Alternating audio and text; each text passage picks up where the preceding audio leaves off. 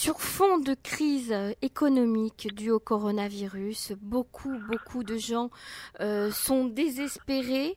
Euh, nous avons abordé à maintes reprises sur les ondes de Cannes en français euh, la situation des gens du monde du spectacle, des gens du monde du tourisme, de la restauration, les gens, les, gens du monde médical aussi qui ont beaucoup, beaucoup travaillé, beaucoup souffert. Et puis nous, nous n'avons pas abordé une catégorie de la population qui sont les freelancers comme on les appelle, euh, et qui sont euh, des travailleurs indépendants.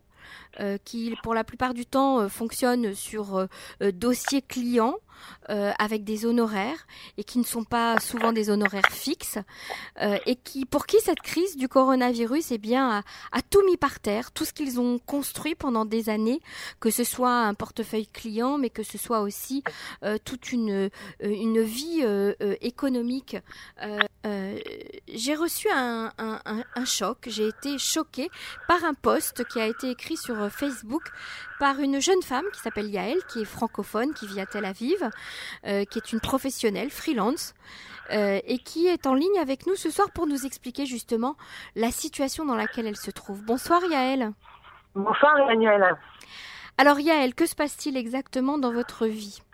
Ouf, qu'est-ce qui se passe dans ma vie en ce moment? Ben, C'est un grand chambardement, en fait. Euh, donc moi, je suis euh, freelance, je suis consultante dans le monde de la santé. Euh, j'ai fait ça depuis que je suis arrivée en Israël. Ça fait maintenant que, plus de quatre ans que je suis euh, que je suis freelance. C'est un choix. C'est que c'est pas euh, c'est c'est pas un pis-aller, c'est vraiment un choix de ma part. J'ai voulu être freelance parce que j'ai voulu pouvoir proposer mes services à plusieurs entreprises et, et pouvoir bosser sur plusieurs projets en parallèle.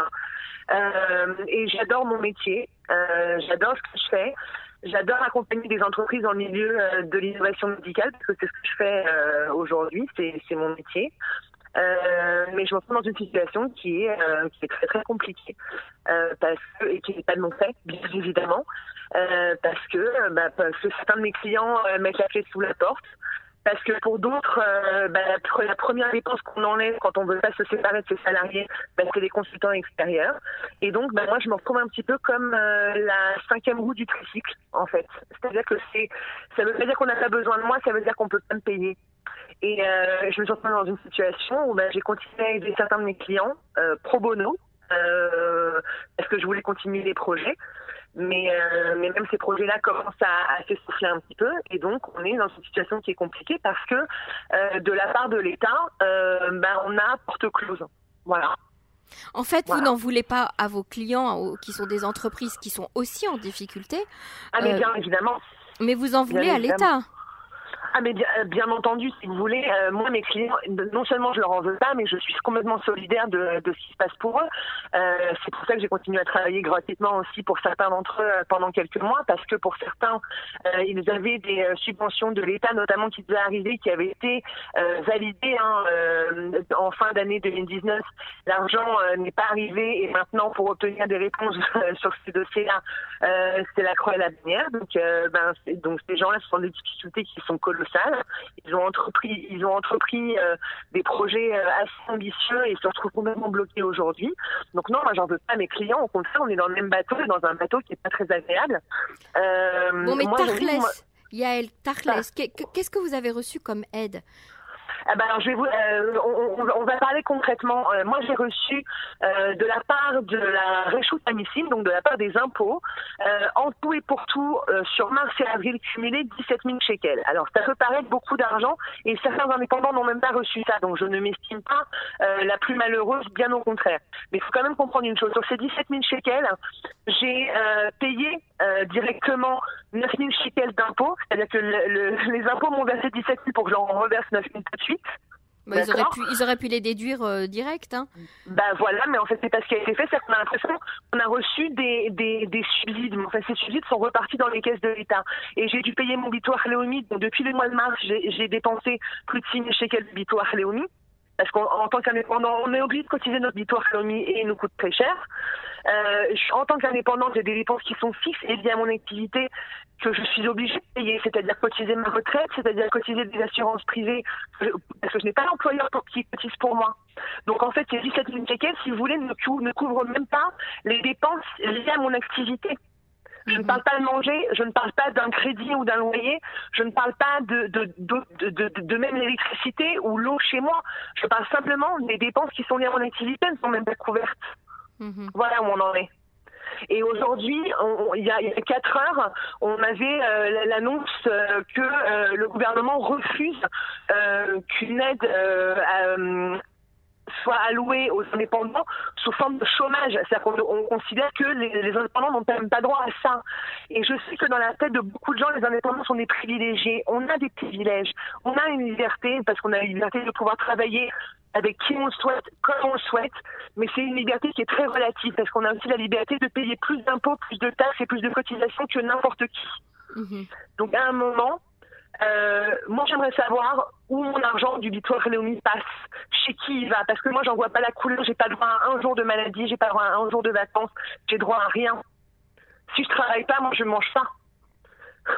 Donc, euh, moi, j'aimerais savoir, voilà, où va cet argent et qu'est-ce qu'on peut des indépendants Parce qu'il faut pas oublier une chose, c'est qu'aujourd'hui, beaucoup des, euh, des, subventions que l'État reverse à une partie de la population, notamment par le Bitcoin Léonie, sont, sont financées par les cotisations de ces mêmes indépendants qui aujourd'hui n'ont plus d'argent et vont, et pour certains, sont en train de mourir de faim.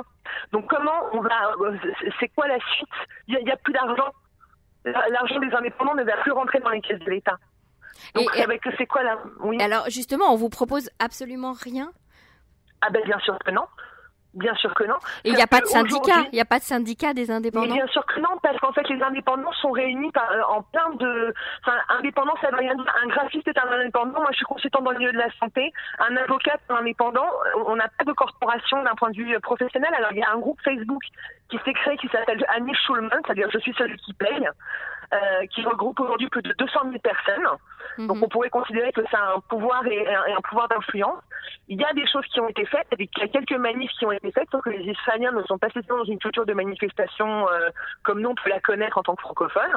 Mhm. euh, et donc il, ne se passe dans les faits rien. Et quand vous parlez avec des indépendants, moi j'ai beaucoup de gens autour de moi qui sont freelance, que ce soit des Israéliens ou des ou des Olim français ou, ou américains d'ailleurs, on est tous dans une situation qui est inextricable parce que moi, je, moi, j'ai pas de problème à, aller, euh, aller voir, aller chercher des nouveaux clients. J'ai pas de problème à me faire connaître. J'ai pas de problème à décrocher encore des, contrats. Ça n'a rien à voir avec, le volume que je faisais avant, mais peu importe, j'arrive encore à vivre moi. Mais il y a des gens qui, qui n'en sont déjà plus là, et on est trois mois après le début de la crise, mhm. et les choses ne vont pas l'air s'arrangeant. Donc, c'est quoi la suite? J'imagine que les banques je, je l'entends et c'est important que, que, vous puissiez euh, euh, pousser votre, votre coup de gueule. Hein. Mm-hmm. C'est tout à fait légitime. Euh, vous, les banques, quand on se tourne vers les banques, est-ce qu'elles acceptent des découverts particuliers? Est-ce qu'elles proposent des crédits? Dans une certaine mesure, oui, mais le problème, et, d'ailleurs le gouvernement avait fait au moment des, des, premières annonces pour les indépendants, notamment des, des aides pour des, pour, pour, pour, des, pour des prêts, mais moi je n'ai pas envie d'un prêt. Je n'ai pas, envie de m'endetter aujourd'hui. Je fais tout pour justement ne jamais être endetté. J'ai mené ma carrière de façon à ne pas devoir prendre des prêts pour pouvoir vivre. Prendre un prêt pour acheter un appartement pour faire un investissement, c'est une chose. Prendre un prêt pour aller acheter du pain, ce n'est pas possible. Ce n'est pas possible. On, ne peut pas rentrer dans un système où pour vivre au quotidien, les, indépendants vont devoir aller prendre des prêts à la banque pour payer leurs dépenses quotidiennes. C'est invraisemblable. Et, et c'est même pas sûr que les banques acceptent. Euh, et, et, plus ça va, moins elles acceptent. j'ai des copains qui malheureusement sont, ils sont déjà dans cette situation. Les banques ne prêtent plus. Mhm. Et, est-ce que euh, justement le, le, post que vous avez écrit aujourd'hui sur Facebook, il y a eu beaucoup beaucoup de réactions. Qu'est-ce que vous avez pu voir et lire et, comprendre dans les réactions euh, à votre post? Ben, D'abord, je, comprends qu'il y a quand même un certain niveau de solidarité, euh, quand même, parce que les gens commencent à comprendre ce que veut dire la situation des indépendants, comprend que d'ailleurs, être un indépendant, ça ne veut pas dire grand-chose, dans le sens où il n'y a pas euh, euh, une situation, il n'y a pas une catégorie socio-professionnelle des indépendants et que les mhm. situations sont très diverses. Euh, il y a un certain antagonisme aussi qui se crée parce que il y a un sujet politique. C'est-à-dire que moi, moi, mon coup de gueule n'est pas un, n'est pas un coup de gueule politique. Je ne suis pas, je ne pose pas un coup de gueule de gauche, de droite ou du centre. Je pose un coup de gueule de citoyenne. Euh, et, et, ce n'est pas un coup de gueule ni pro qui que ce soit, ni anti qui que ce soit. Je considère qu'aujourd'hui, les gens au pouvoir, quels qu'ils soient, doivent prendre responsabilité vis-à-vis de leurs citoyens et de tous leurs citoyens et de certainement pas laisser les gens de côté. Or, le problème, c'est que quand on lit un poste comme, comme celui que j'ai écrire, on, se, on va nécessairement vers le discours partisan. Ce, que, ce à moi je, me refuse.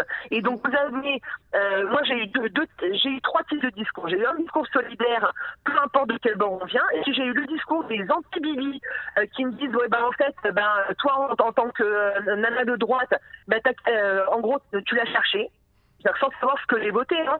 mais en partant du principe que comme je suis une française et que je suis de droite, euh, ben en gros je suis une bibiste, donc comme je suis une bibiste, et ben ça, ça me pendait au nez, et bien c'est pour moi, voilà, ça c'était le premier pendant, et puis le deuxième pendant c'était euh, les, plutôt les soutiens du Likoud euh, qui venaient euh, taper sur ces premiers gens-là, donc. Donc en fait, on a déporté le, le, le débat vers quelque chose de politique qui pour moi n'avait pas lieu d'être. Mhm. Et, c'est certainement pas le sens de mon poste. C'est pas le sens de votre poste, mais ça reste, euh, ça reste politique de, de, toutes les manières. Euh, Bien sûr. Voilà. Il y a, écoutez, mais, mais, mais, le clivage politique, il est très très violent et, je pense qu'en l'occurrence, euh, un indépendant aujourd'hui, soit de gauche, de centre, du droite, de droite, peu importe, a besoin qu'on lui propose des solutions. il y a un demi-million d'indépendants dans ce pays mm. et c'est ces indépendants qui, qui ont créé des emplois qui ont fait que l'économie est aussi ce qu'elle est aujourd'hui. Donc on n'a pas le droit de les laisser, euh, les, laisser sur le bas-côté, c'est pas possible. Très bien, Yael, je vous remercie beaucoup d'avoir accepté euh, eh bien, de nous exprimer aussi euh, ce, ressenti que vous avez et qui est, qui est, très, euh, qui est très difficile et qui est très douloureux. On vous souhaite une bonne continuation et merci. Merci, merci, de m'avoir donné la parole déjà, Emmanuel. C'était important pour moi parce que je pense qu'il y a beaucoup de gens qui ressentent la même chose et qui, et qui ne le diront peut-être pas de cette manière-là, qui n'oseront pas en parler. Et il faut que les gens comprennent la réalité de ce, de ce que c'est être un indépendant en Israël aujourd'hui. Il y a beaucoup de gens qui se retrouveront. Il y a beaucoup de gens qui se retrouveront dans ce que vous dites. Merci beaucoup. J'espère. Il y a une bonne soirée.